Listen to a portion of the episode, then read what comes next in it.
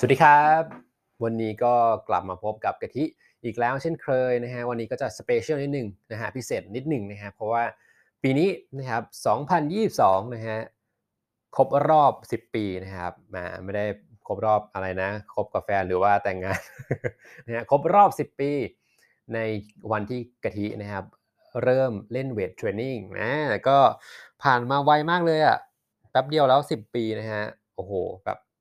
อมองกลับไปเอ้ยมันเป็นแป๊บเดียวอะแป๊บเดียวจริงนะสิปีนะฮะพูดเป็นเล่นจริงๆนะเวลามันผ่านไปไวมากนะฮะแล้วก็ไม่สามารถย้อนกลับได้ แต่ว่าก็ขอบคุณตัวเองนะฮะตั้งแต่เป็นเด็กตัวน้อยวันนั้นนะฮะเริ่มที่จะแบบเป็นหุ่นขี้ก้างอยู่เลย ไม่มีกล้ามเลยหนัก 54จำได้ ปีแรกที่เริ่มเล่นเวทเทรนนิ่งหนัก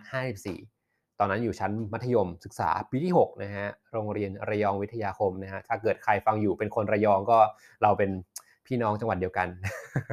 นะฮะก็เริ่มเล่นตอนอายุ 17 นะครับ ก็ตอนม .6 ที่อายุ 17 นะฮะก็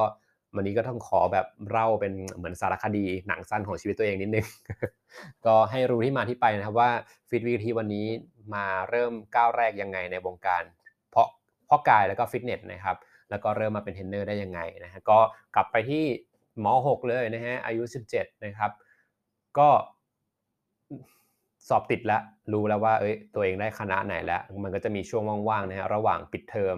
กับเข้าปีหนึ่งเนี่ยมันก็อยู่ประมาณ 6 เดือนได้นะครับก็ 6 เดือนเนี่ยไม่รู้จะทำอะไร แต่ว่าอยากมีกล้ามนะฮะแล้วก็ช่วงนั้นเนี่ยอกหักด้วยนะฮะเราไม่รู้จะทำอะไรจริงๆ เศร้า ก็เลยไปพึ่งเหล็กนะฮะไปยกเหล็กดีกว่านะแต่ก็ช่วยได้นะครับการออกกำลังกายเนี่ยมันช่วยทำให้เราเครียดน้อยลงด้วยแล้วก็ออกเนี่ย มันนั้นบ้าออกมากเลยนะฮะก็ไปแบบ4-5วันเลยอะต่อสัปดาห์แล้วก็เล่นแบบบางวันก็เล่น 5 วันติดกัน แต่ว่าซึ่งโปรแกรมเนี่ยก็จะตอนนั้นเนี่ยจำไม่ได้แล้วว่าเล่นโปรแกรมอะไรแต่ว่าเจ้าของยิมนะฮะชื่อค่ายพอกายสีไทยยิมเนี่ยเขาก็จะมีโปรแกรมให้เล่นว่าเอ้ยไอ้หนูถ้าเกิดเองมายังไม่เคยเล่นเลยเนี่ยเล่นโปรแกรมแบบ beginner นะเริ่มต้นก็คือเป็น total body เลยครับ อันเนี้ยไม่มีความรู้เลยมาจากศูนย์เลยก็คือ เล่นไป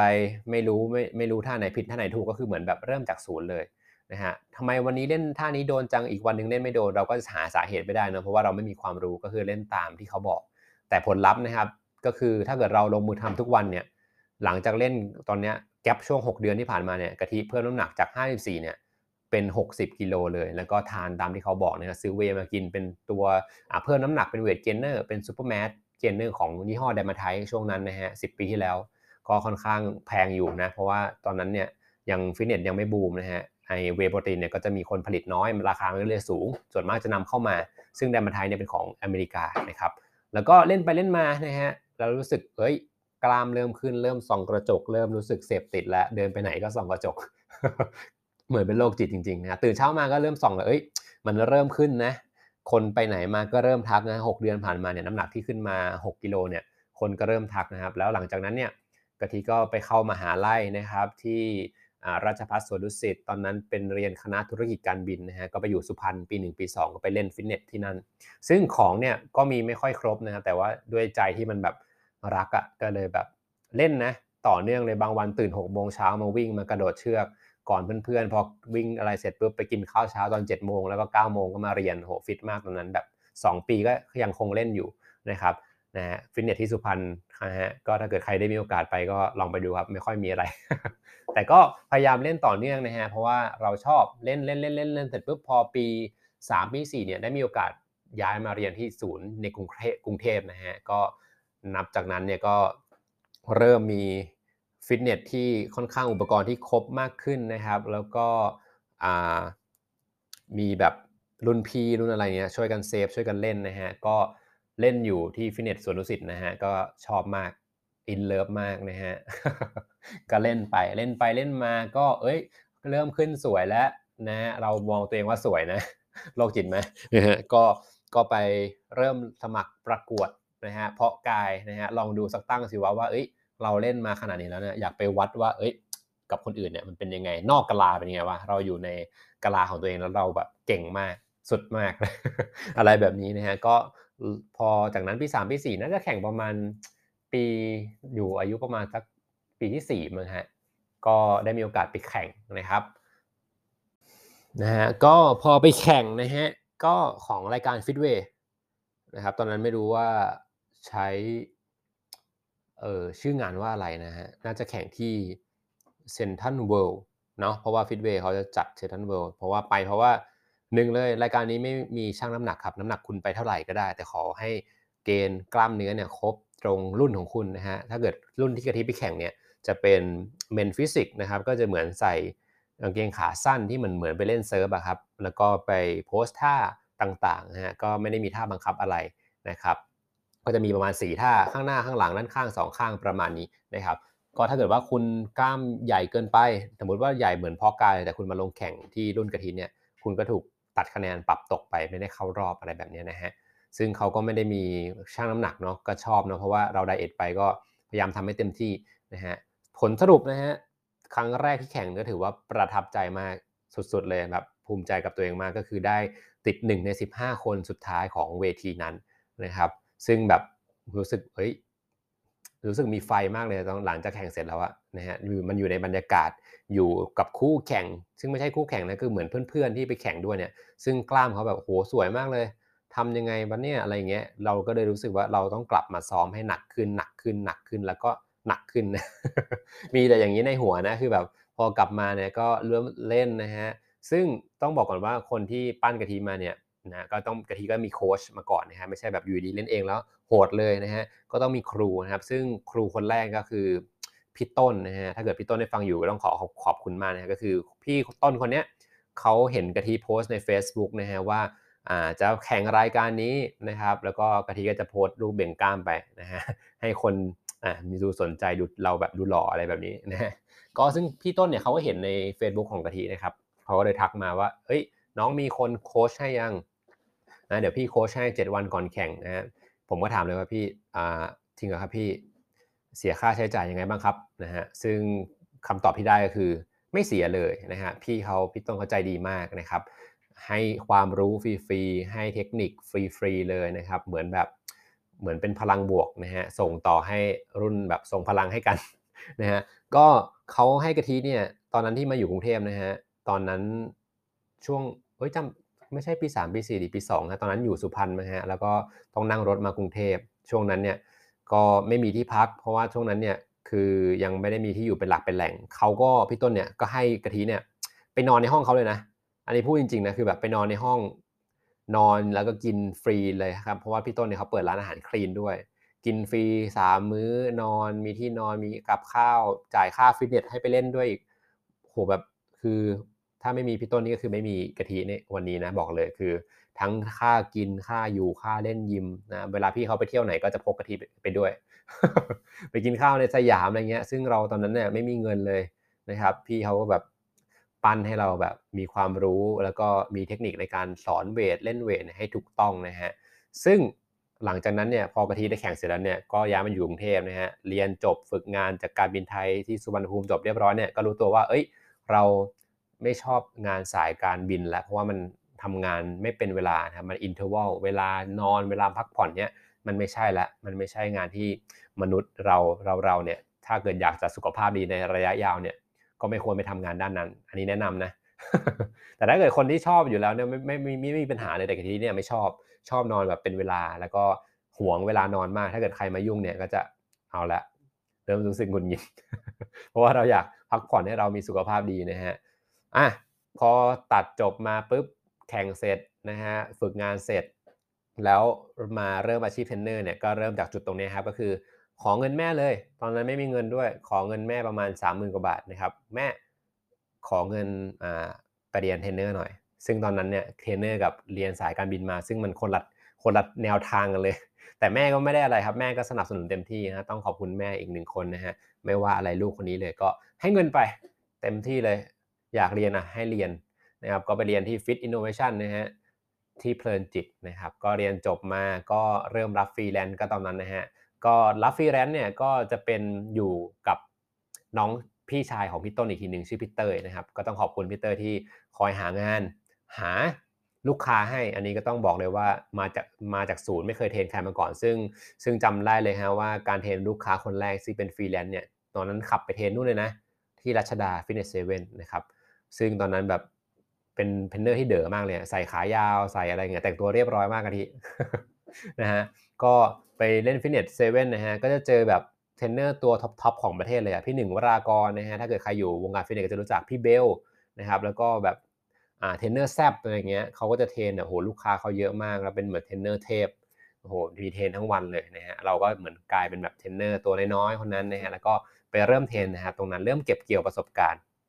นะครับเริ่มเก็บเกี่ยวประสบการณ์ปุ๊บปุ๊บปุ๊บปุ๊บพอเทรนได้สักระยะหนึ่งครับ ก็มาเหมือนแบบเพื่อนที่รู้จักกับพี่เต้ยนะฮะที่ที่พี่เต้ยเป็นพี่ชายพี่ต้นนะ อันนี้ถ้าเกิดใครเบื่อก็ข้ามไปได้เลยนะเหมือนเล่าประวัติชีวิตตัวเองให้ฟังนะฮะก็ทักมาว่า เอ้ย ตอนนี้มีลูกค้าทำยิมใหม่ขาดเทรนเนอร์อยู่ชวนไปทำด้วยกันอะไรแบบนี้ครับ ก็กะทิก็ ติดท้ายห้อยไปด้วยนะฮะพกกะทิไปด้วยพี่เต้ยก็ไปสมัครงานก็ที่ Gym Monkey นะครับที่ The Circle ราชพฤกษ์นะฮะก็เป็นที่ทำงานที่แรกนะครับ และที่เดียวด้วยนะฮะที่กะทิได้ไปทำตรงนั้นนะฮะก็ไปทำอยู่ประมาณ 3 ปีนะครับ3ปีเป็นที่ทำงานที่แรกที่แบบทำให้กะทิมีเงินเก็บนะเพราะว่าที่เนี่ยเขาให้ค่าคอมมิชชั่นนะฮะในการขายในการเทรนเนี่ยค่อนข้างที่จะเยอะมากนะครับถ้าเกิดคุณทำ performance เต็มที่เนี่ย ผลตอบแทนก็จะไม่ผิดหวังแน่นอนนะฮะก็จะได้ income มาเยอะมากเก็บเงินเก็บเงินเก็บเงินทำงานนะฮะเดือนหนึ่งเนี่ยก็พออยู่บอกเลยว่าพออยู่นะฮะพออยู่พอกินแล้วมีเงินเก็บมีเงินส่งให้คุณพ่อคุณแม่ทุกเดือนด้วยนะครับอ่าก็รู้สึกภูมิใจไว้อาชีพนี้ที่เราเดินทางที่เราเลือกมาเนี่ยเกิดจากความชอบของเราเนี่ยมันทำให้เราสามารถแบ่งปันให้คุณพ่อคุณแม่แล้วก็เลี้ยงตัวเองได้ดูแลตัวเองได้ โดยที่ไม่ขอเงินจากทางบ้านเนี่ยตั้งแต่เริ่มทำงานเลยนะครับน่าจะปีประมาณ 5 ปีที่แล้ว ก็คือตั้ง 5 ปีที่ผ่านมาเนี่ยกะทิไม่ได้ขอเงินจากที่บ้านเลย สามารถเลี้ยงตัวเองได้ด้วยอาชีพเทรนเนอร์สอนคนออกกำลังกายนะฮะมันก็สามารถทำให้เราเลี้ยงตัวเองได้ด้วยนะไม่ใช่แบบคนมองว่าเอ้ยมันจะไม่ยั่งยืนหรอหรืออะไรเงี้ยสำหรับตัวกะทิแล้วเนี่ยกะทิมองว่าถ้าเกิดเราชอบเนี่ยเรามันจะทำมันได้ดีแล้วผลตอบแทนนะฮะมันก็จะจ่ายตามความสามารถของเรานะถ้าเกิดเราขวนขวายความรู้มีความเข้าใจมีความละเอียดมีความอะไรเราก็จะเก่งกว่าคนอื่น ๆ ที่แบบมาทำงานเพื่อ เอาเงินอย่างเดียว ต้องบอกเลยว่ากะทิก็ทำอย่างแรกเลยทำจาก passion ก่อนนะครับพอ passion มันได้เนี่ยผลตอบแทนมันก็เอ้ยทีเนี้ยมันก็มาเรื่อยๆแล้วนะครับแบบนี้ก็ทำให้เราแฮปปี้มากๆเลยกับการเป็นอาชีพ personal trainer ที่ดูแลแก้ไขปัญหาต่างๆ ให้ลูกค้าตรงนี้นะครับ พอทำงานจากบีมังกี้ปุ๊บครบ 3 ปีปั้งนะฮะเกิดอะไรขึ้นรู้ไหมฮะพีคมากโควิดมาแล้วปี 2020นะฮะโควิด 19เนี่ยนะครับพอ ประมาณต้นต้นปี 2020กะทิก็เริ่มเริ่มมองเห็นแล้วว่า เอ้ย โลกนี้มันแบบยิมปิดน่าจะปิดอีกยาวแน่เลยอะนะฮะก็เลยตัดสินใจนะครับลาออกมาแล้วก็ผันตัวเองมาเป็นเทรนเนอร์ฟรีแลนซ์นะครับ ก็รับงานทั่วราชอาณาจักรในกรุงเทพนะฮะไม่ว่าจะคุณจะอยู่ไกลแค่ไหน ก็แว้นไปได้เสมอนะฮะจนถึงวันนี้นะฮะก็ต้องมาเป็นเวลา 2 ปีแล้วที่มาเป็นฟรีแลนซ์นะครับ ก็รู้สึกก็ยังภูมิใจอยู่เพราะว่า เราก็ยังมีลูกค้าที่ต้องการให้เราเนี่ยไปช่วยเหลือเขาอยู่ในการจัดการด้านออกกำลังกายนะครับ ก็ต้องก็บอกก่อนว่าอาชีพเทรนเนอร์เนี่ยไม่ใช่อาชีพที่แบบโอ๊ยปั้นหุ่นแบบวิเศษมา train แล้วจะกลายเป็นหุ่นแบบนี้ อันนี้ไม่ใช่นะครับเทรนเนอร์เนี่ยต้องทำความเข้าใจก่อนว่าเขาจะเป็นผู้จัดการการออกกำลังกาย หรือว่าจัดการด้านสุขภาพให้กับคุณลูกค้านะครับที่มาจ้างเขานะฮะก็คือเขาจะมีออกแบบโปรแกรมให้ ถ้าเกิดคุณพี่อยากได้หุ่นแบบนี้ก็ต้องทำ ทำตามโปรแกรมของเขาอย่างเคร่งครัดนะครับ ถ้าเกิดว่าคุณไม่ทำตามก็เหมือนคนไข้ไม่กินยาของหมอฮะโรคนั้นก็จะไม่หายเหมือนกัน ถ้าเกิดคุณอยากหุ่นดี ถ้าเกิดคุณทานอาหารไม่ตรงตามที่กะทิแนะนำไปให้หรือว่าออกกำลังกายได้ไม่ครบเนี่ยมันก็จะไม่เห็นผลลัพธ์ที่ชัดเจนนั่นเองนะครับ ผลลัพธ์เห็นไหมเห็นแต่ว่ามันไม่ชัดเจนนะครับ ก็อันเนี้ยครบรอบ 10 ปีในการเล่นเวท แล้วก็ครบรอบ 5 ปีในการเป็น ครูสอนออกกำลังกายนะนะฮะรู้สึกแบบตื้นตันดีใจนะฮะแล้วก็อยากจะทำอาชีพนี้ต่อไปนะฮะทุกครั้งที่กะทิสอนเนี่ยรู้เลยว่าอาชีพนี้มันใช่มากแม่งใช่เลย เพราะว่ารู้สึกมีความสุขง่ายๆเลยครับ ถ้าเกิดคุณทำอะไรสักอย่างหนึ่งอยู่แล้ว อยากจะรู้ว่าเอ้ย เราชอบมันจริงๆไหมเนี่ย คือบางครั้งเนี่ยกะทิไม่ได้ดูเวลา train เลยนะ train ไป train มา เอ้า หมดชั่วโมงแล้ว ไม่ได้มีความรู้สึกว่าเฮ้ยเบื่ออยากอยากกลับบ้านแล้วอะไรเงี้ยฮะ ไม่เคยมีเลยนะ คือแบบว่า อาจจะมีบ้างในวันที่ป่วยนะฮะนะฮะก็คือ